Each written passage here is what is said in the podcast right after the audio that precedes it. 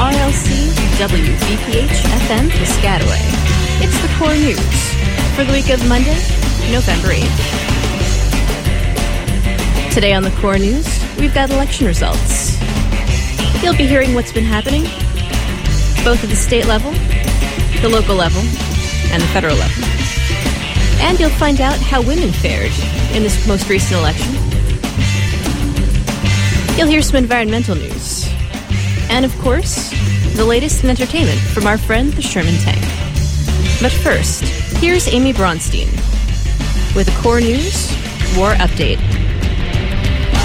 In Iraq, on October 31st, the Iraqi government shut down a Baghdad branch of Baghdadiya, a Cairo based TV station known for being critical of Prime Minister Nouri al Maliki's government. Employees said the government cut the power during a news broadcast, and soldiers arrived suddenly, ordering them out of the building without even time to get their glasses. Soldiers arrested two journalists suspected of working with terrorists, but Baghdadiya insists the arrests are political. The repressive action follows the violent taking of a Catholic church in Baghdad in October by Al Qaeda in Mesopotamia, a homegrown branch of the terrorist organization. The hostage takers had called the TV station to announce their demands for the release of the hostages, which Baghdadiya played over the air. On November 8th, a British archbishop called for Iraqi Christians to leave their country following the bloody attack on a church in October, which left 50 dead. Archbishop Athanasios Dawood called on the United Kingdom to offer Iraqi Christians refugee status because of the perceived inability of the Iraqi government to protect them. There has been a Christian presence in Iraq since the first century AD, but the offer reflects growing concern for the safety of Iraqi Christians in a post US invasion Iraq. Also on Friday, November 5th, what is being called Britain's Abu Ghraib case opened. Michael Fordham, a lawyer representing 200 Iraqi detainees charged British troops with torturing detainees through starvation, beatings, electroshock, prolonged periods of nakedness, and worse, some of which was caught on videotape. The mistreatment is believed to be responsible for the deaths of at least nine detainees.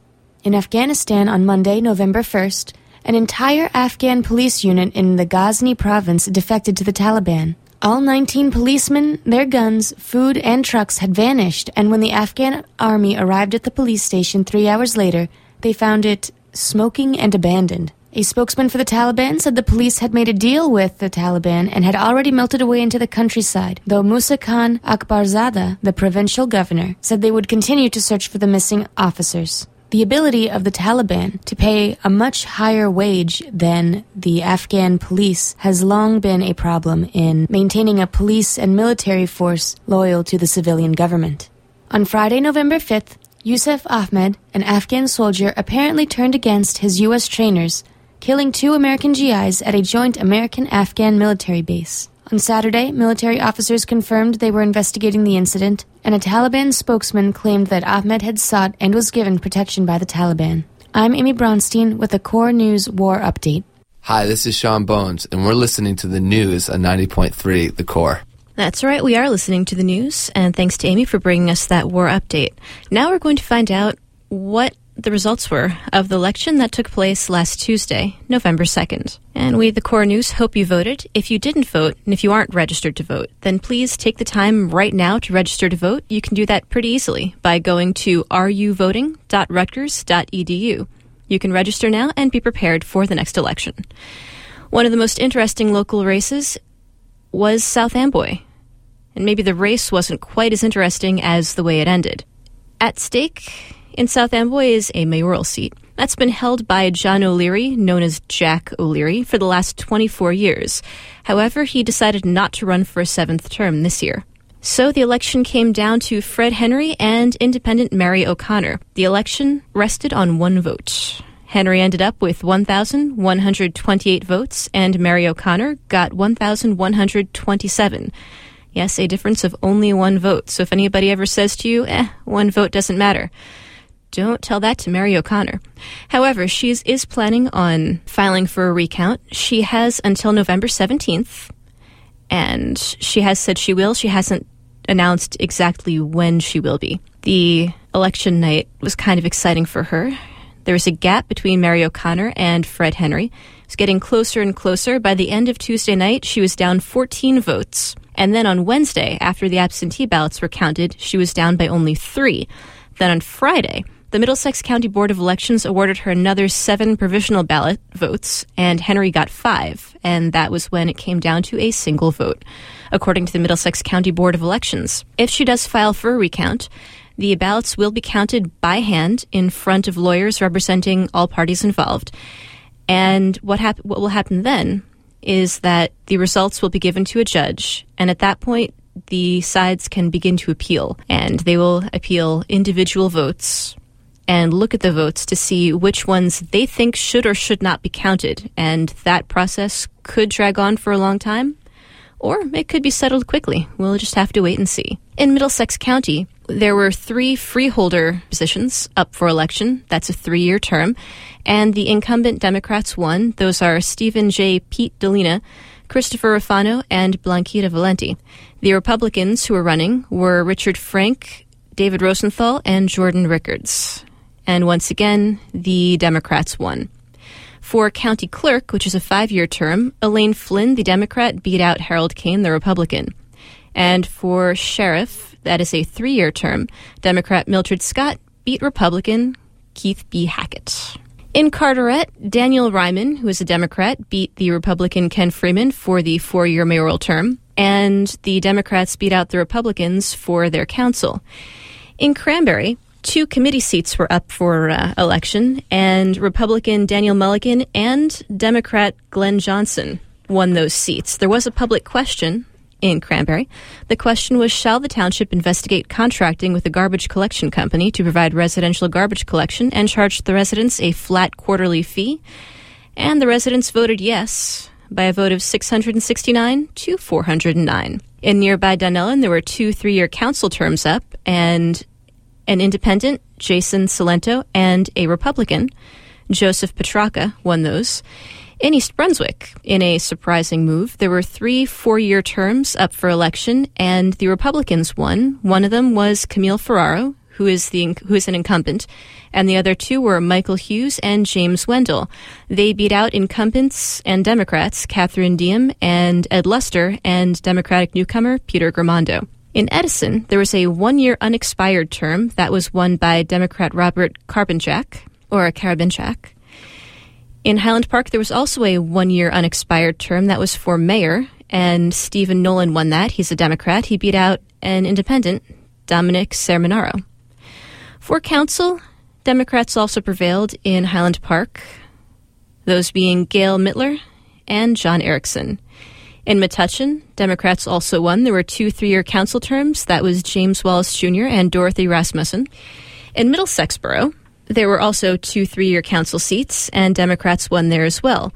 Also in Milltown, where Republicans have been doing pretty well, the two three year council seats went to Democrats George Murray and Richard Ryan.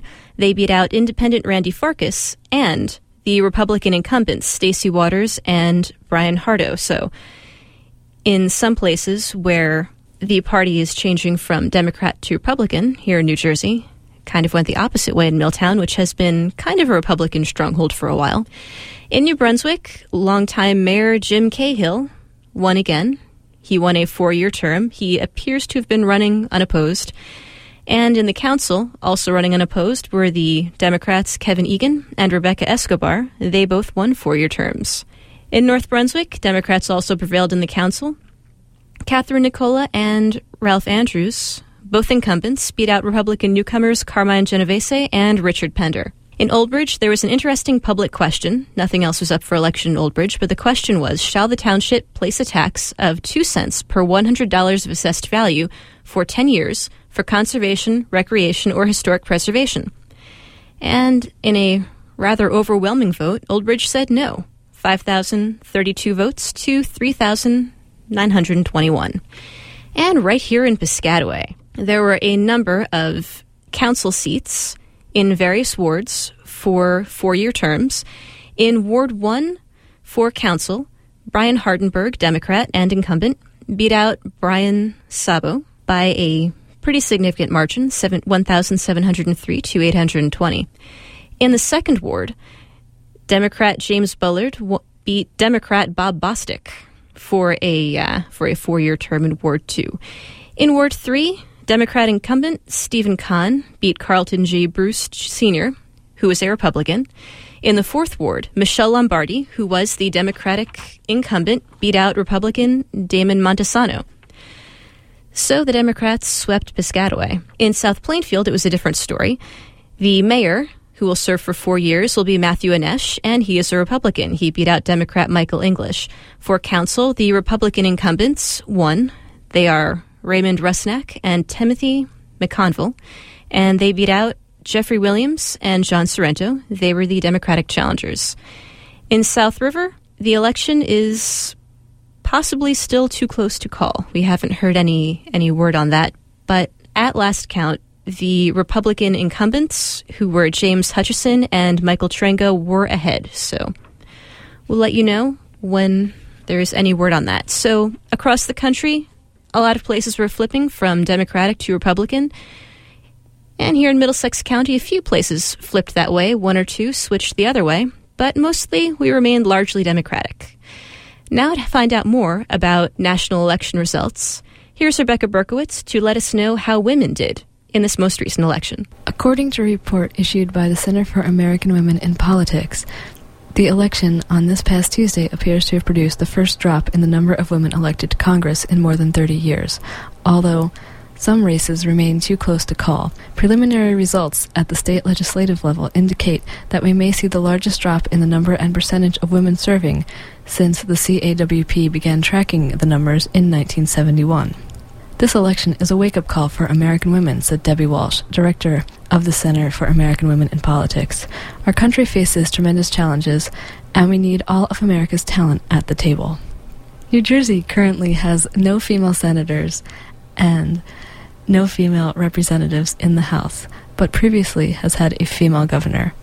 New York has one female senator and six female representatives in the House, and Pennsylvania has two female senators and currently has 19 representatives in the House. According to the Center for American Women in Politics fact sheet, in 2010, 1,811, or 24.5%, of the 7,382 state legislators in the United States are women. Women hold 437, or 22.2%, of the 1,971 state Senate seats and 1,374, 25.4%, of the 5,411 state House seats.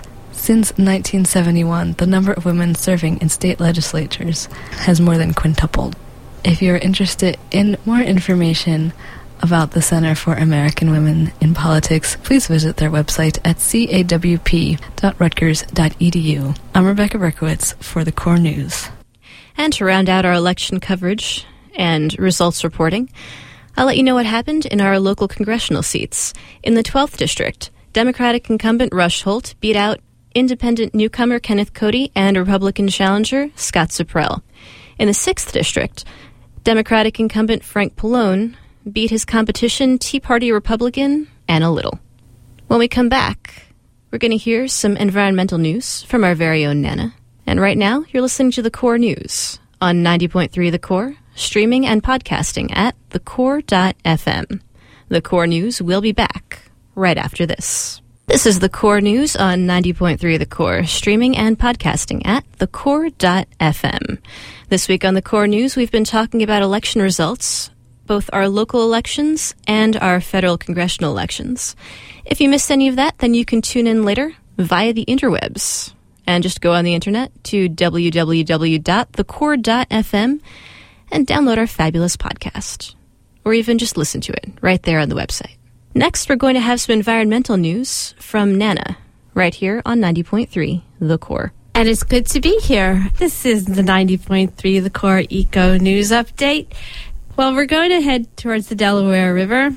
Uh, the Delaware River Basin Commission announced it has ended its lower basin drought warning for the watershed that is downstream from Montague in Sussex County. The Delaware River Basin Commission Director, Carol R. Collier, said the lower basin drought warning that was in effect since September 24th ended October 31st because Beltzville and Blue Marsh reservoirs extended their drought warning storage levels for 30 consecutive days. She also said, although we are no longer in a lower basin drought warning, we still encourage the wise use of water by our basin by our basin industries, businesses, and citizens. Water conservation should be practiced at all times and not be limited to dry periods. Now we're going to go to Edison. That's not too far away. The Edison Wetlands Association is a nonprofit organization dedicated to protecting human health and the environment through conservation and the very important cleanup of hazardous waste sites. To learn more about Edison Wetlands Association, you can visit www.edisonwetlands.org. Also in Edison, the Edison Township Council made the decision recently and voted against allowing a religious group to apply to the state Green Acres program for permission to open an access road to a portion of land they own within the Dismal Swamp. However, there is a hiking trail in the Dismal Swamp, and the trail marker and entrance can be found at the end of Liberty Street off of Central Avenue in Metuchen. Look for the trail sign. It's a nice time of year to go for a walk. I'm going there soon. I'll let you know what it's like. And now the Eco News is headed straight to the toilet. USA Today is reporting that Kimberly Clark, the huge producer of paper products, is testing marketing the tubeless toilet paper roll in two big box stores in the Northeast. Tubeless rolls are reportedly available in area Walmarts and Sam's Clubs. These tubeless test market rolls will sit still fit on your toilet paper holders. Didn't I tell you the toilet is where we were headed? Better for the environment they are, and also cheaper to produce for the for Kimberly Clark. Since we are in the toilet, I want to commend Livingston Student Center for fixing the dripping faucet in the ladies' room I had reported to Info Desk a few weeks ago. Here, here. So if you do report a leaky faucet, people, chances are it will get fixed, and then you are helping to conserve water. Yeah, now out the toilet we go. This is MC Lars, and you're listening to the Core News. Did I say that right? That's right. Listen to Nana and report those drippy faucets. That was Nana with your environmental news. Next, we're going to take it just a tone lighter, and we're going to have an envi- not an environmental update. We just had an environmental update. Now we're going to have some entertainment news with your friend in mind, the Sherman Tank, right here on 90.3 The Core. This is the Sherman Tank with another rundown of all the latest and greatest entertainment news. Let's start this segment off with some continuing stories I've been keeping track of over the past few weeks. First off, let's talk Hobbit. The two part movie series has been officially given the green light. That officially means that, unless the production gets hit by a meteoroid, there's really nothing left standing in the way of the movie being finished within a few years. Peter Jackson, who's now officially signed on to direct, has announced most of the cast list. Martin Freeman will star as the main character Bilbo Baggins.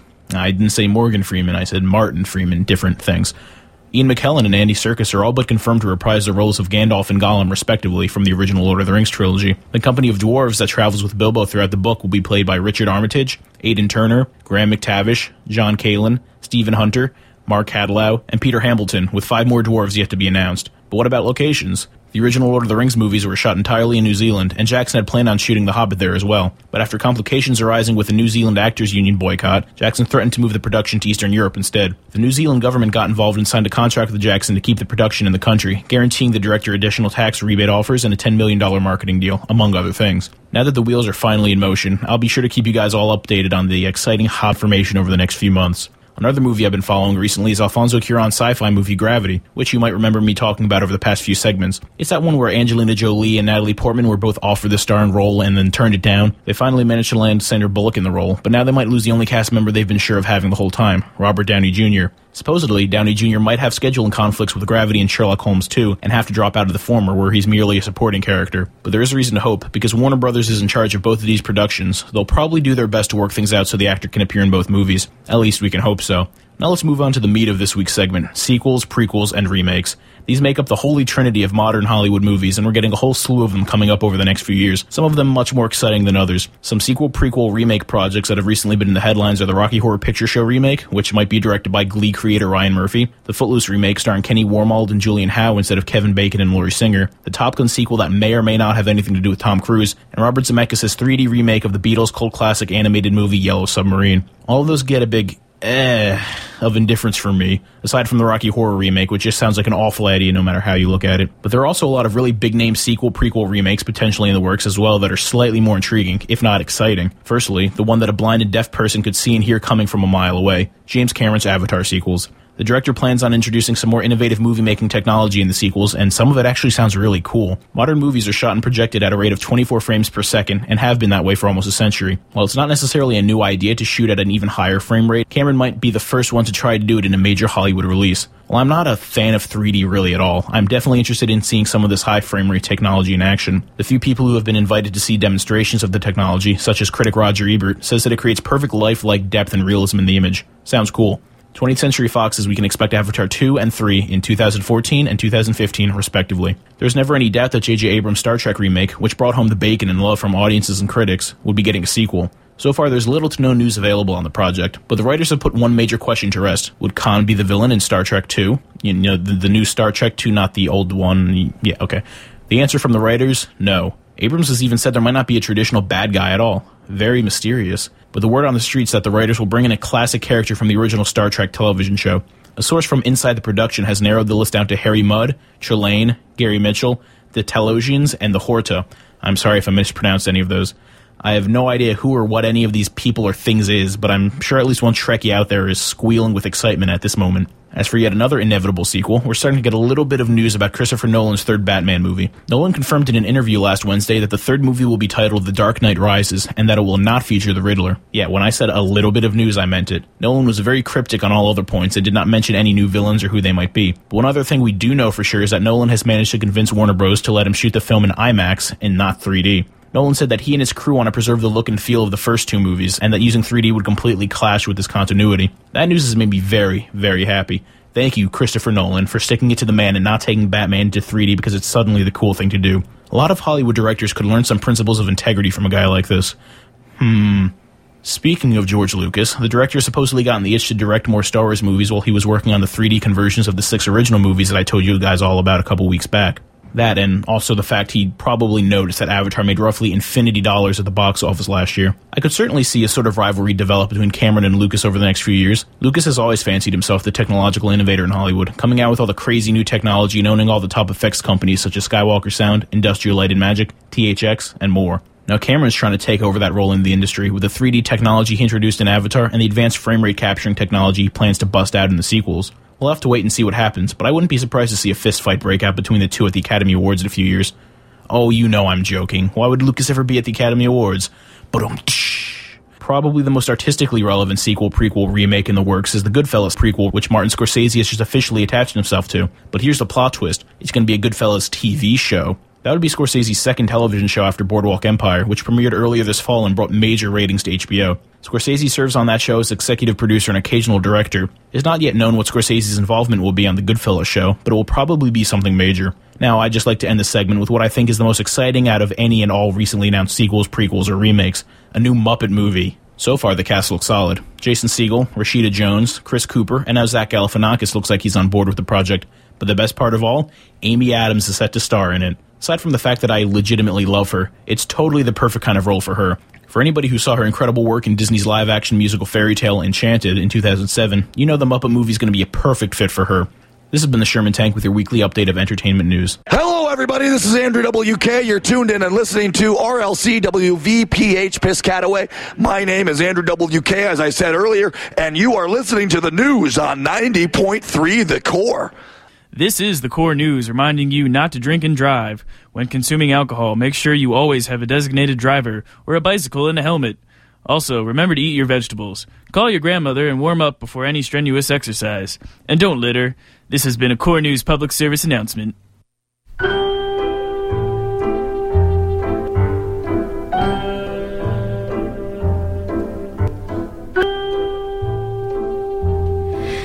That's all for this week's edition of the Core News. We will be back next Monday at 7 p.m. right here on 90.3 The Core. Or if you're really, really busy, you've got a lot to do, you can't be nailed down to one place at one time, well, then you can always check out our podcast. That's online via the internet at www.thecore.fm. If you're really getting into that whole internet thing and you've got some questions, maybe some suggestions, maybe you'd like to join the Core News team because, darn it, there's news happening and you want to let people know about it, well, then you can send us some email to news at thecore.fm.